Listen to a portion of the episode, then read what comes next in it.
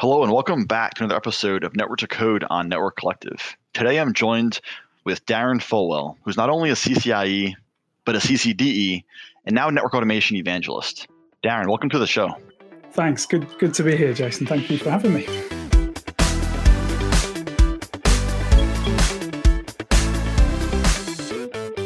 You've been doing a lot of great work in the community, so we're gonna we're gonna start there. Now, okay. you're a co-host of NIT6. I've been fortunate enough to have recently been been a guest on on your podcast. But tell us about sort of you know what inspired the podcast, the group of individuals that that are co-hosts, sure. and what it's all about. Yeah, no, um, NIT6. Wow, yeah, no, it's it's it's been a ride. Um, we are a bunch of old dogs, I guess, um, as members of, of an organization called the, the CCIE Advisory Council. It's uh, something that Cisco um, put together to help um, work on the certification program, basically. Um, all um, CCIEs outside of, of Cisco who are able to advise and basically be the voice of the engineer, I guess, on the um, uh, on the program. Obviously last year sort of we, we we met up and there were big changes coming. We were looking at the the, the new devnet certifications. We were looking at how the the uh, remaining certs were being changed. And the fact that that network automation was becoming a bigger and bigger part of of, of everybody's existence from a networking perspective. And so we kind of looked at each other and went well what do we know about about this stuff. You know, not a not a huge amount. We we have varying levels of of expertise. Had a couple of guys who deployed things like software defined networks where they'd had to sort of get involved with with scripting and that sort of stuff, but no no real experience. But we thought, well, look, as as CCIEs, as as like I say, uh, older guys wanting to mentor the younger generation, what we should be looking at is how how we ourselves take ourselves and grow but we can bring other people with us. And and i suppose that that's where it all sort of spun up from was this idea of al- almost a, a study group almost but but to, to extend it out to not just us as as the old dogs learning the new tricks but but to to make sure that what we learned we, we helped other people learn along the way. So we started talking to the devnet guys really and that's where it all sort of kind of snowballed from there Got it. So step one, you formed formed this team mm. that was hmm. already close with with Cisco and the advisory council. So, you know, s- since then, what what was the what was the early steps going back? I guess over a year ago to when you guys started. Was it was it to to do a bit of learning and get people on the podcast to talk through it? And you know, what were the early days like, and and how is it how has it transpired over the past year and a half? Yeah, I mean that was that was the intention, right? Was was to really dig into dig into the the, the team at Cisco DevNet in particular, um, with with the connections that we had, and really understand from them what what they were trying to get people to do because obviously at that stage we didn't probably fully appreciate ourselves the impact that, that it could and, and would have on on on everybody now. I mean, you only have to look at, at, the the numbers of people who are studying for those certifications, and the looking at social media now, just how how important um, network automation has turned out to, to be and will continue to be. Um, so, so the, yeah, the original intention, get in the ribs of those guys, find out what what they thought we should we should know, and and where we needed to take things. So we had people, and you, you know, you've, you've you've had some of them on yourself on here, so so I won't repeat names, but uh, but you know, th- these guys, you know, evangelists from from DevNet to, to just walk us through uh, baby steps how to how to approach stuff. But then we started picking up a bit of speed, and and some of us will go quicker than others, and and whatever. You know, I mean, I I'm I was lucky, right? I am from a generation where I was in networking from from quite way quite a way back. I know we've talked about this before, Jason, that, that you, you too, right? But when I was at university before I started all this, I was programming. So so I kind of had a lot of the the, the sort of the, the tools in the toolbox, I guess, to, to sort of think about things in a slightly different way. And because I was able to bring that together with my fundamentals and and uh, of, of networking, was able to start thinking about things in slightly broader context. And so that really helped me. I was able to sort of pick things up and run with them. A couple of the other guys didn't necessarily have that background. So it was really useful because we could bounce things off each other. We could expose some of that stuff on video and talking to people and and really dig into the different kind of approaches that you'd have to take based on the different types of people who were trying to trying to get to this to walk towards this end goal.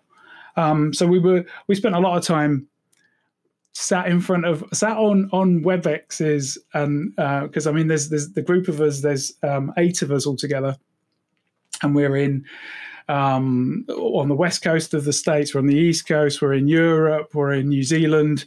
Um, so we're recording at stupid times of, of the evening, for me anyway. For for everyone else, it was morning or afternoon.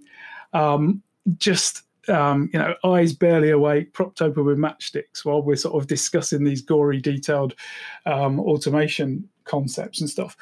But with these amazing people, you know, being able to to really dig into this stuff and and you know stir up a passion in it, which uh, which I think yeah. has really played out. If you if you look at what what the guys are doing now, um, people like Derek in particular. Um, is, is going great guns in producing uh, some awesome material and really connecting with people and i think that that was the bit that was the, the, when we when we started realizing that what we were doing was was connecting with people and really making a difference to to their approaches all of a sudden, and, and you'll know this, all of a sudden game changes because you know you're you're not just doing this for you anymore. You're you're doing it to try and help help others. Yeah, it's a great point. I said that recently actually when you know people ask about just you know community in general, podcasts and you know blog articles, and and specifically for our industry, network automation, mm. like it really does become personal and and so I think that's one of the things too, that you don't necessarily foresee because you know w- when it is started, some of these things like writing a blog, it actually is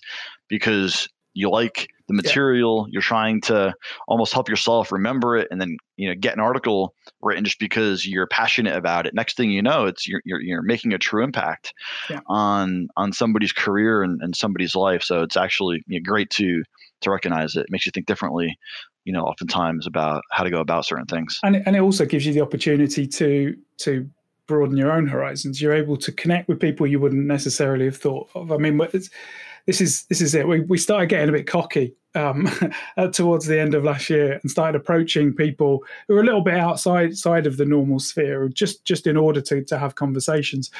And so, you know, we we managed to hook up. Um, in in sort of uh, February March time with with Vint Cerf, and clang. Sorry, I just picked that name up that I just dropped.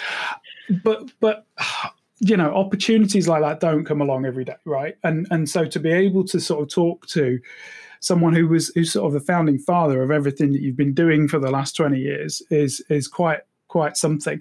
But that's purely because of sure. the approach that we're taking, the people we're connected with, and the things we were able to do. I mean, we spoke with Michael DeHaan not long after. I was going to bring it up. I was yeah. going to ask you. Yeah, yeah, that was great. And that was off the back of being able to say, "Well, we've spoken with Vin, and Vin's a great guy, and he'll recommend." And every and, and all of a sudden, people wanted to talk to us, which was was amazing. But but Michael was was particularly interesting. I know that um, we've some of us are still talking to him now, and we're sort of involved with some of the th- the things that he's he's working on and whatever. Um, you know, it's it's been it's been really interesting listening to to those folks and and and understanding the rationale that they've had to, to doing the things that they've had to do. Because yeah, you know, we, we're we are an older bunch of guys. We're we're all sort of of an age um, hopefully we're able to to pass on some of our knowledge and wisdom. But if we can pick up other people's and pass that through as well, even better. know? Yeah, there's no doubt. And for the listeners, Michael DeHaan was the the initial creator and founder of, of Ansible, the project and and the company that was later then you know then sold to uh, to Red Hat and now now IBM. And what's crazy thinking about it is it's true when you think about either to obtain that knowledge and give it back. Ansible itself was started, I believe it was in 2012, 20, you know, eight year eight years ago. And so you talk to a guy like Michael DeHaan, it's it's to kind of you know understand what he was thinking about back mm-hmm. then, eight plus years ago, about the problem space and DevOps and configuration management and and how do you prevent configuration drift and declarative versus imperative. And the truth is, for one, great to hear those things, but those are the things that are still so early on in the networking industry. And and that was the thing that that I mean that was the thing I took from it was actually when when he'd then gone back afterwards and started thinking about the network space, he actually had it in his head that that he wasn't even convinced that it was the great tool for the purpose because because he could see better ways or, or um, alternative paths and alternative methods that might be useful from a network perspective you know, it, it, we were even talking, you know, back in in April when we, we spoke to him, we were even talking then about, oh, well, you know, if you did this and if you did that, that might work better, and and we were able to to have this conversation about about the, the kind, like you say, what the problem space really is from a network perspective, um, which which is really sort of it really starts you thinking. And I think that's one one of the other things that I've taken from this whole process is that it's given me an opportunity to kind of step, step back a little bit and, and not just think about, well, I want to be able to automate this stuff, but but why I want to automate it and and how and and what the bigger picture view is of the whole thing. I think that's quite um, quite interesting definitely an interesting cool. space for me Yeah, no doubt. So from where you sit right now mm. in your role in the community, you know, in your role in your in your day job, and having tracked a lot of these technologies and movements going from software-defined networking, and intent-based networking, we have policy and orchestration and all mm. these things. Mm. So where do you where do you think we are? What you know, where would you say the industry uh, currently is? What's your take? That's a really good question. Wow. And, and I know people always say that on podcasts, don't they? That's a really good question. it's easier to ask these times. It's easier to ask. right, trying to trying to think of an answer. No, I mean it's it's it's important um, to to consider this one. I think. I mean my my take um, my take might be a little controversial um, if if we went into it in gory detail, but but I think the, the key thing for me is not to to consider um, automation for the sake of automation, really. I mean, it, it's, it's, important that we start to address why we, are automating things. Um, that that I know is something that, that, that, you guys do a lot of is working with businesses to to get to the bottom of process that wraps around the automation and, and really driving it from from that side of things. And I think that's really key. I think um, understanding the the operational process that you're trying to not just the one you're trying to automate, but the, the ones you're trying to integrate with, because your automation is only going to go so far depending on what um, what domain you're working in, I suppose.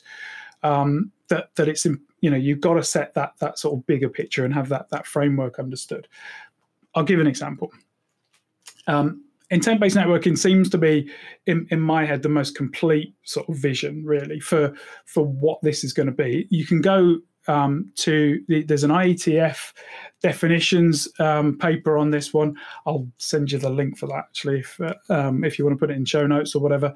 It's um, it's really really good in terms of actually describing the problem space.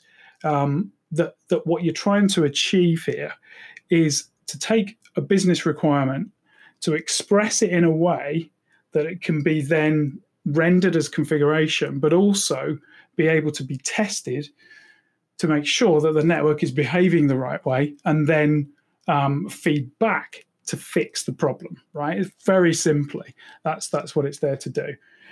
You can feed into that um, elements of monitoring and visibility and all of those sorts of things from an operational point of view but the idea is you want to get towards really towards this autonomic network idea where, where it self drives right? That you feed in what you want the network to deliver at the top, and the network goes ahead and does its thing. Now, you know, and I know the complexity that we've got in networks right now, that's you know that's a long long way away right because we've got so much that we try to deliver in our networks now and the way we do it that we need to have different networks almost to deliver different elements of it. You might have your campus network with your wireless.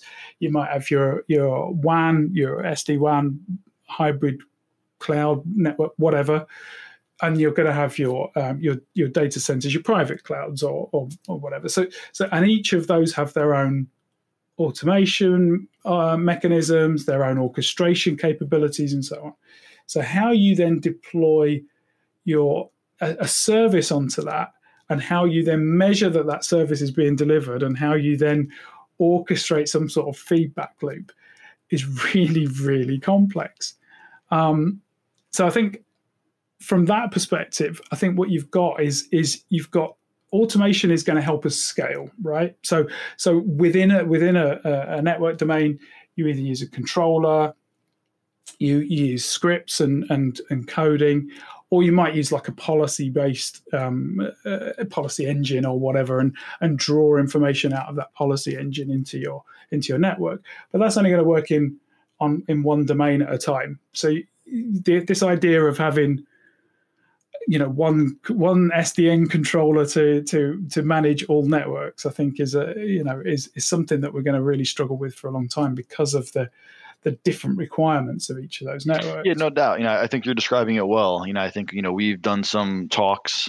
around network automation architecture, and and you know the truth is, you know, it's it's uh, there actually isn't a very well defined industry architecture and you know we're working on something to maybe even you know produce in the future but you know there isn't a reference architecture for network automation mm-hmm.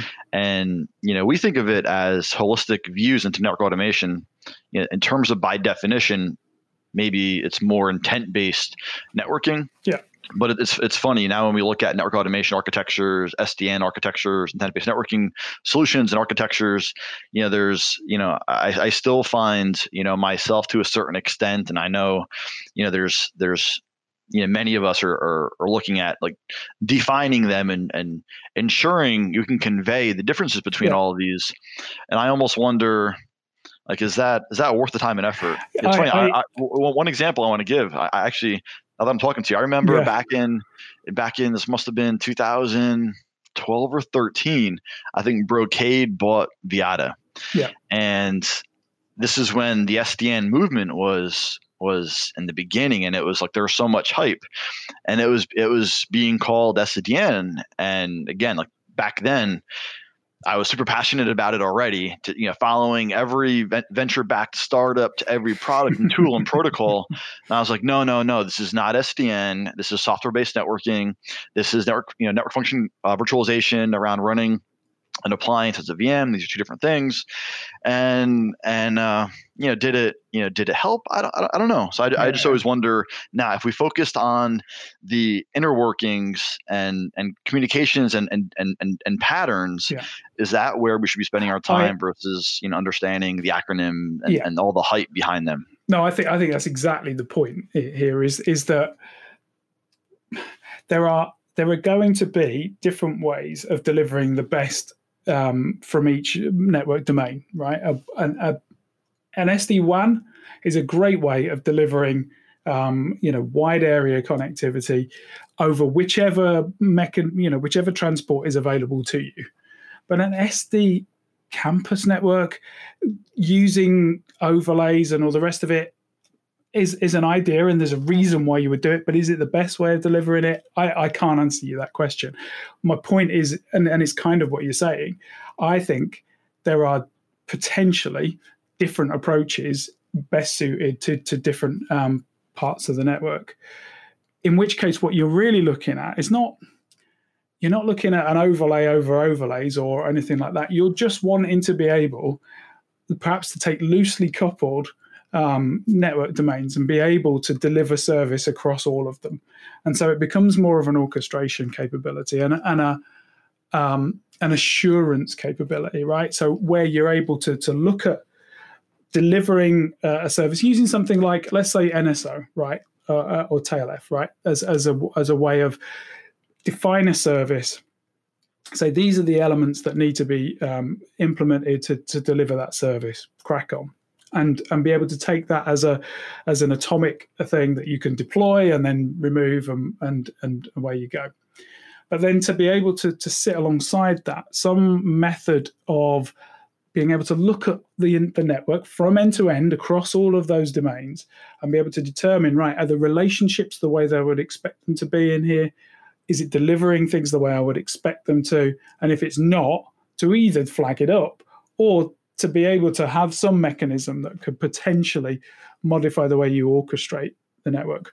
There's always going to be a need for a, for a designer to be able to look at a, a requirement from a business and say, in order to deliver that requirement, I'm going to have to do this thing here and that thing there and that thing there, and they that that network designer is going to have to be able to understand the, the, the network technologies and be able to translate one to the other. There's always going to be that requirement because you how can you when you've got disparate technologies like that how can you ever have um, one technology that understands all of the others and is able to translate from business requirements? Sure. Do you know what i mean? So so i think you're right. I think that that kind of loose coupling with the human intelligence wrapped up in it is is going to be the answer. And that ability then to to provide some measurement of that um, the delivery yeah, you, you brought up you mentioned the word assurance in there, mm. and you know don't want to don't want to not you know speak about um, you know what your what your day to day is as as an evangelist. It's not sure. to do podcasts and conferences all you know all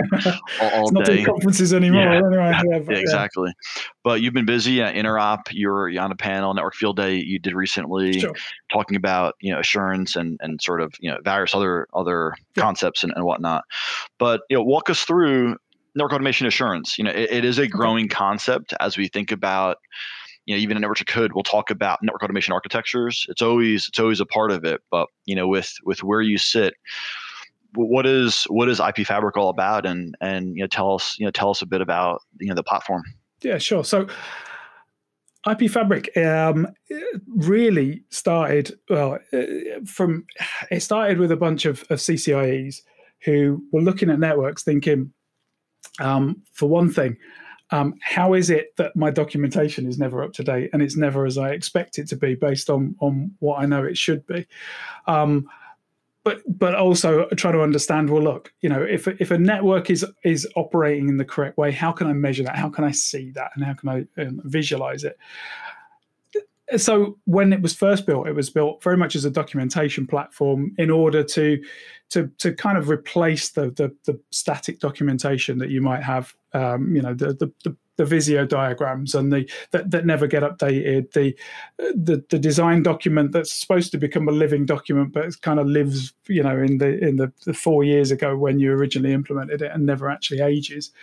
So this is, is meant as documentation meant to show what what is, and that's the point, right? So yeah. so when right, my background, um, I, I was I was uh, I did all the, the network support and all the rest of it, but the biggest chunk of my my my time, I suppose, was as a designer and implementer of networks for, on a project basis, right? As a project engineer or a project project um, architect what what I always found was I'd, I'd, draw these diagrams and I'd do these documents and all the rest of it. And as part of the delivery of that project, the whole point was that that, that document would live on, that it wouldn't just be cast in stone, go into an archive and never be seen again, but it would be it would live on with the support people and get updated every time a change was made or whatever.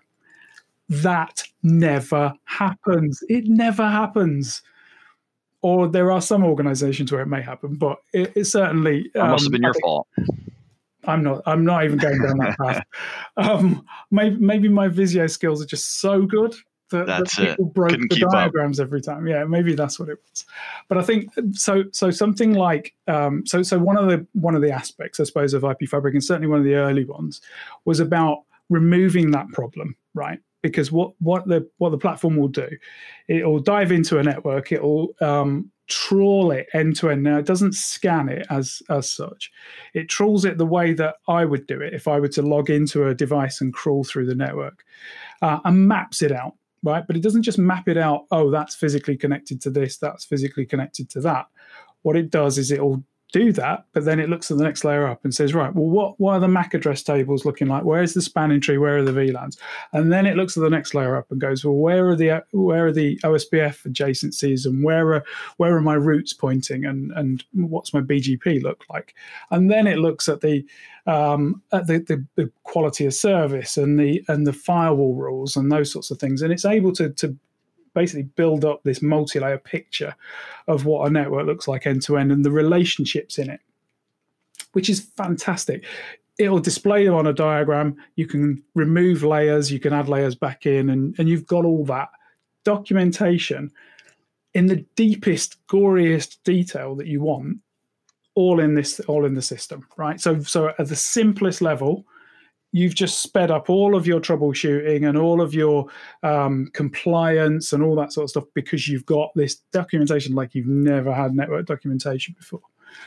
But then, of course, you start to think, well, what what else can you use that for? And and and what that then becomes is a is a, a model that you can start to look at it and ask questions of it that you could never ask questions of static documentation. You can start to say, well, okay, I've got this link, and and um, do the MTUs match at either end of that link, or um, I've got a trunk link, and do the VLANs are the VLANs the same at either end, and the native VLANs match? Or um, I've got a BGP relationship between these two routers, and I noticed that it's been in established state for the last however long. Why is why is that? You can and you can start to dig into a whole load more detail around not the devices and the configuration, but the actual state of the relationships in the network.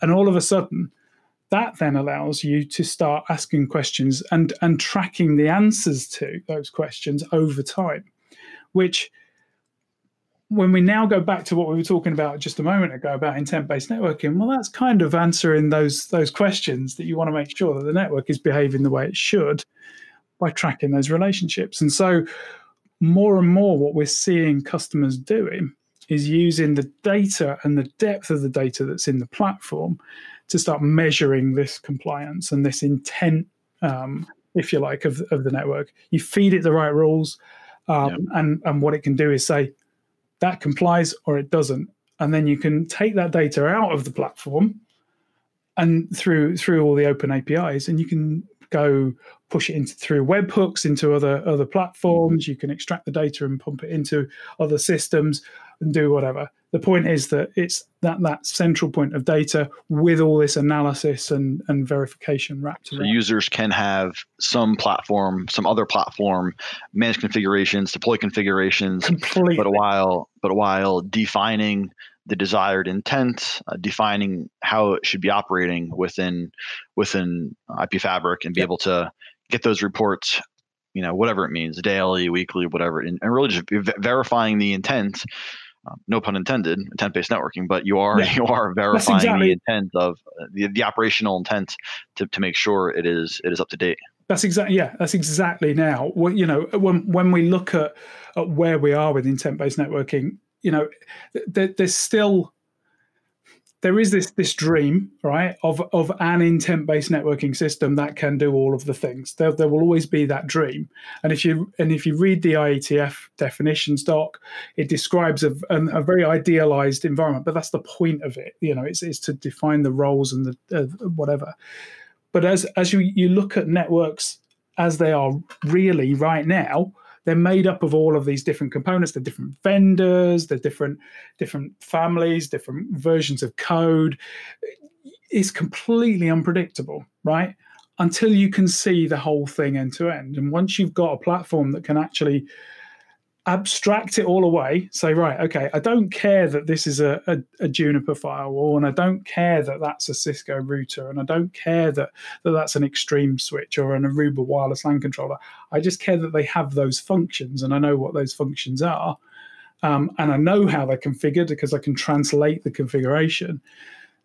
So all of a sudden you've just modeled the network and you're able to actually try and work out well actually this is how this is how it should be working. And so when I do a path check from from this point to that point, this is the flow that will that, that should happen. And and this is and if it's not happening, then there's something wrong, right? So so that's that's kind of that's where IP Fabric comes in, but it's yeah. it's much more.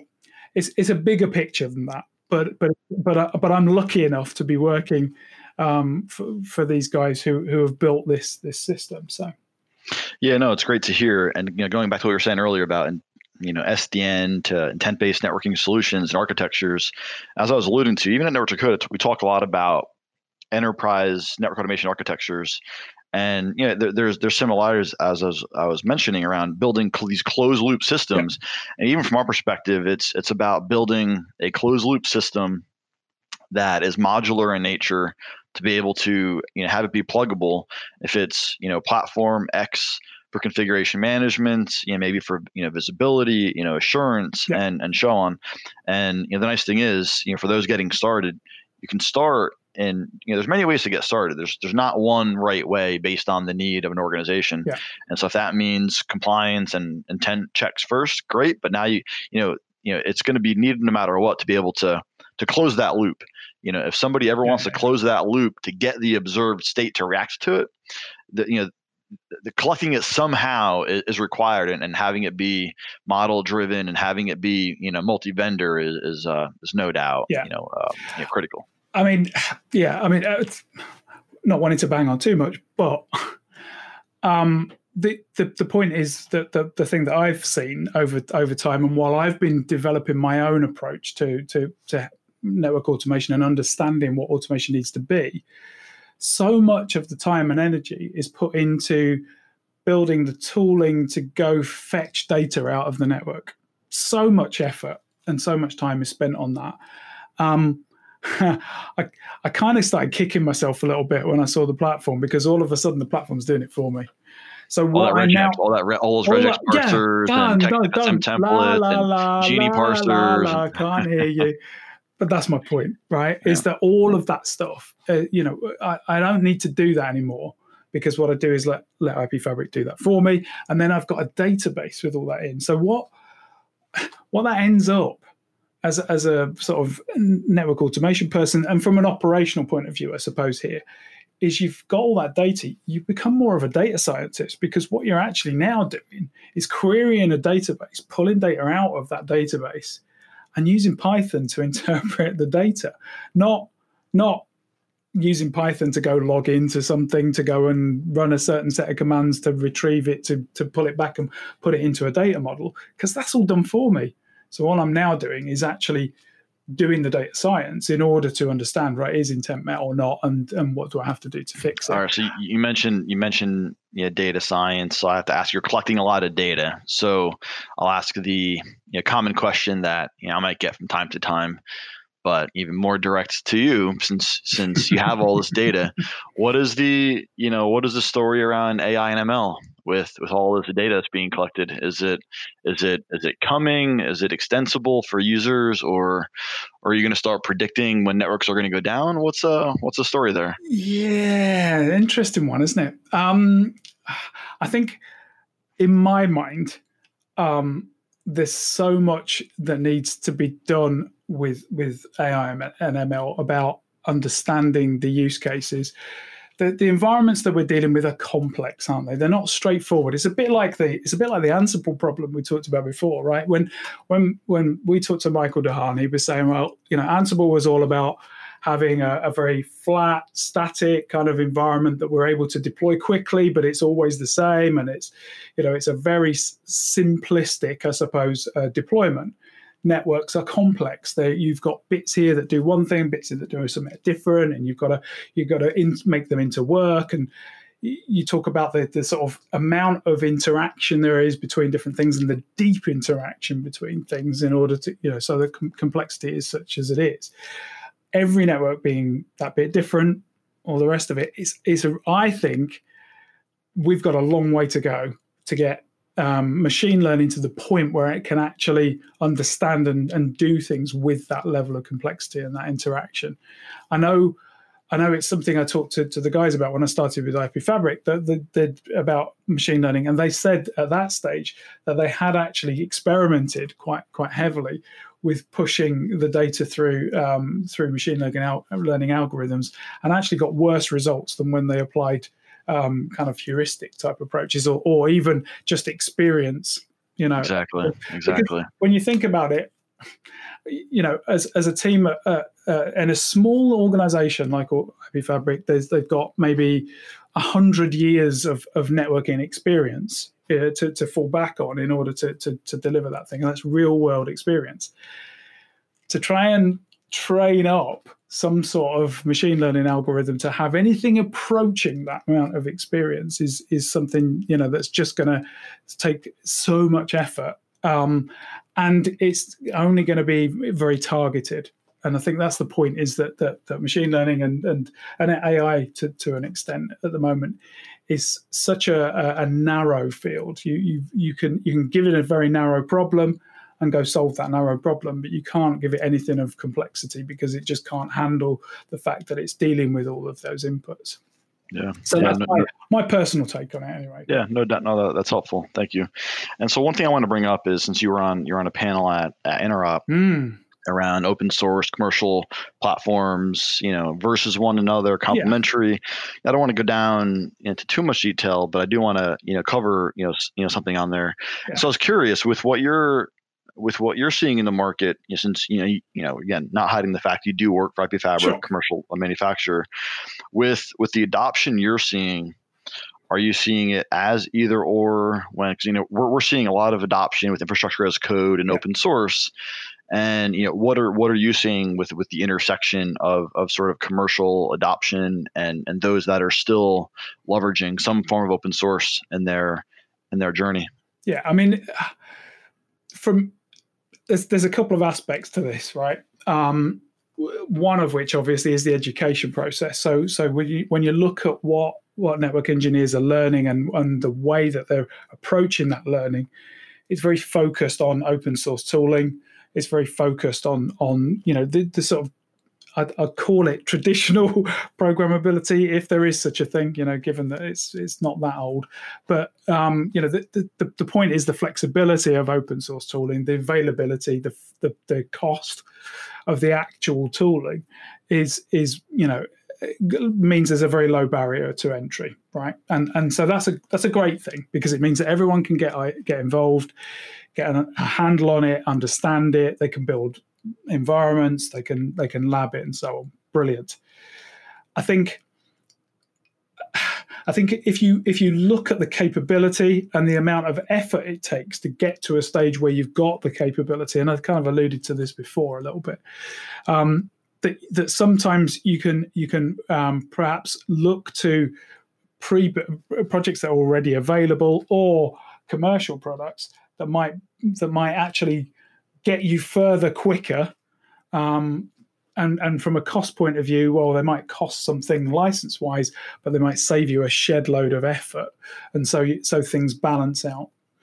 Um, and then it becomes a question of well, if uh, okay, we have an example, and I'm going to refer to a customer. I'm not going to name them, but um, what uh, we have a customer who tells us that um, 95% of the automation work that, that he has had to do over his career, and he's been doing this a little while, um, has been around around collating that information, collecting it, gathering it, the, the toil, right, of going and fetching information, bringing it back, processing it, handling it, putting it in a database, and so he's able to work with it. Choose the right tool to replace that toil with, and you've just cut your your the amount of time it's going to take you to deliver a, a, your your end game by ninety five percent.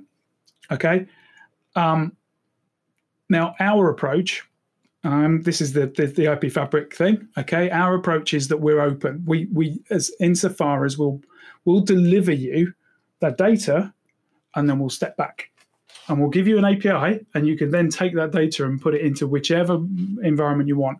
And for me, this sits really well because once you've got the data, and I refer to this data science approach, right? You can do what you like with it, and it's then available to you to to bolt on um, integrations into into whatever your favorite monitoring platform is, or whatever your favorite um, ITSM environment is, or whatever um, automation platform that you want to use to push configs, you've got all of that capability still the way you want it, but you've got this this way of, of drawing on this huge pool of data that's just been collected for you. And I think that kind of solves the problem with the best of both worlds, right? The, the idea is that you you you if you can buy something that's reasonably priced, um, that gets you 95% of the way to, to where you want to be, and then be able to bolt on the things or build them or or borrow them in order to to get you to to the hundred percent mark, then that combination I think is the is the best approach. And I'd like to. Yeah. that's where we go. Yeah. No. Look, I, I think there's a lot of things. Size, you know, size and scale. Yeah. right you know even if you know we've seen you know we've seen you know for one you know again we're we're rooted in open source but at the same time, I, mean, I think the majority of our projects have some integrations, right, to commercial platforms to leverage the rich data. And really, it's all about really is about the data yeah. to be able to, even if it's Ansible or Python, making configuration change to be able to integrate data independent of where it comes from to be able to do a pre-check or a post-check and to expedite the pace at which it could you know you, you, could you could deliver it and and the truth is you know you know it is you know even with every product that exists you know, it, it is often hard to keep up with the products that are the networking devices that are coming out in the marketplace, yeah, yeah, operating yeah, systems.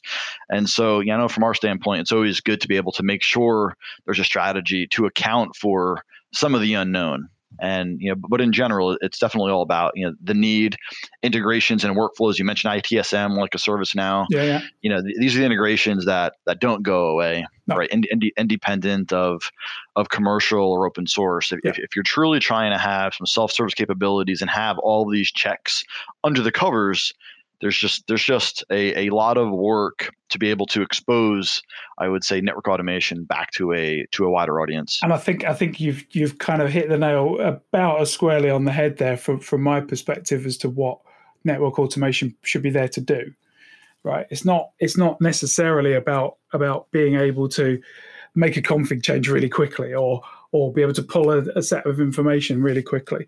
It's about being able to build um, operational process that's as frictionless as possible for the the person who's got to use it, right? So, so if, uh, like you say, self-service type approach where where a, a, a, you know a user decides they want to do a thing, well, okay, what they need to be able to do is is is is fill in a form to do a thing, and then stuff needs to happen behind it. You need to be able to then talk about all of these things that we talked about, right? So that's sure. effectively in th- them defining their intent you then need to define right how, how do i get turn that intent into configuration? How do i push that configuration? So there's the network automation. And then how do i assure it by making sure that the information that's coming back is tracked through and that that, that assurance is updated based on that information as well? It's about the operational process. It's about understanding what does a customer act of of because let's face it when as network guys we our customer is the is the business user right? What is it that they need us to do and they need us to deliver?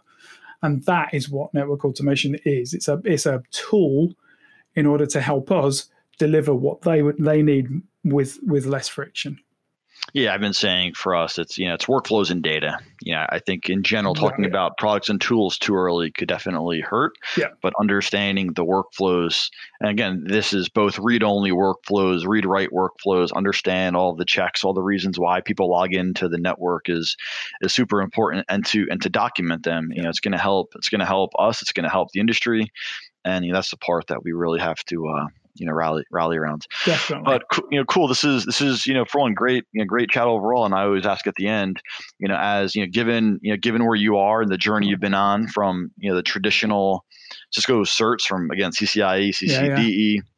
And beyond, any any advice you would give to those that are making a similar transition as you did? Wow, right. The tra- the transition is it it kind of changes every time you look at it, but um, I think the the main thing is to to know your fundamentals, right? So so understand because it's not going away. You know, people need to understand how networks work, and will can always need to to understand that. So I think know your fundamentals, but from that transition perspective, just you've got to be open minded. You've got to look at the big picture. You've got to understand why it is you're doing what you're doing, and and I think that that's been the real eye opener for me. Is is like I say, reaching that conclusion that this isn't about this isn't about being able to do things fast or being able to to to do things uh, consistently. It's about why I want to do that fast and why I want to do it consistently.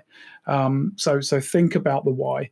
Um, I've, I kind of have a bit of an advantage, I suppose. When when I did my my CCDE, that becomes really part of your your mental process at that stage because you're you're always trying to reason as to why you would use a certain technology and why you would approach things in a certain way as part of that design um, opportunity. And so, uh, mentioned to you before, the idea of designing for for network automation plays straight into this because really it's about designing what the service is going to look like.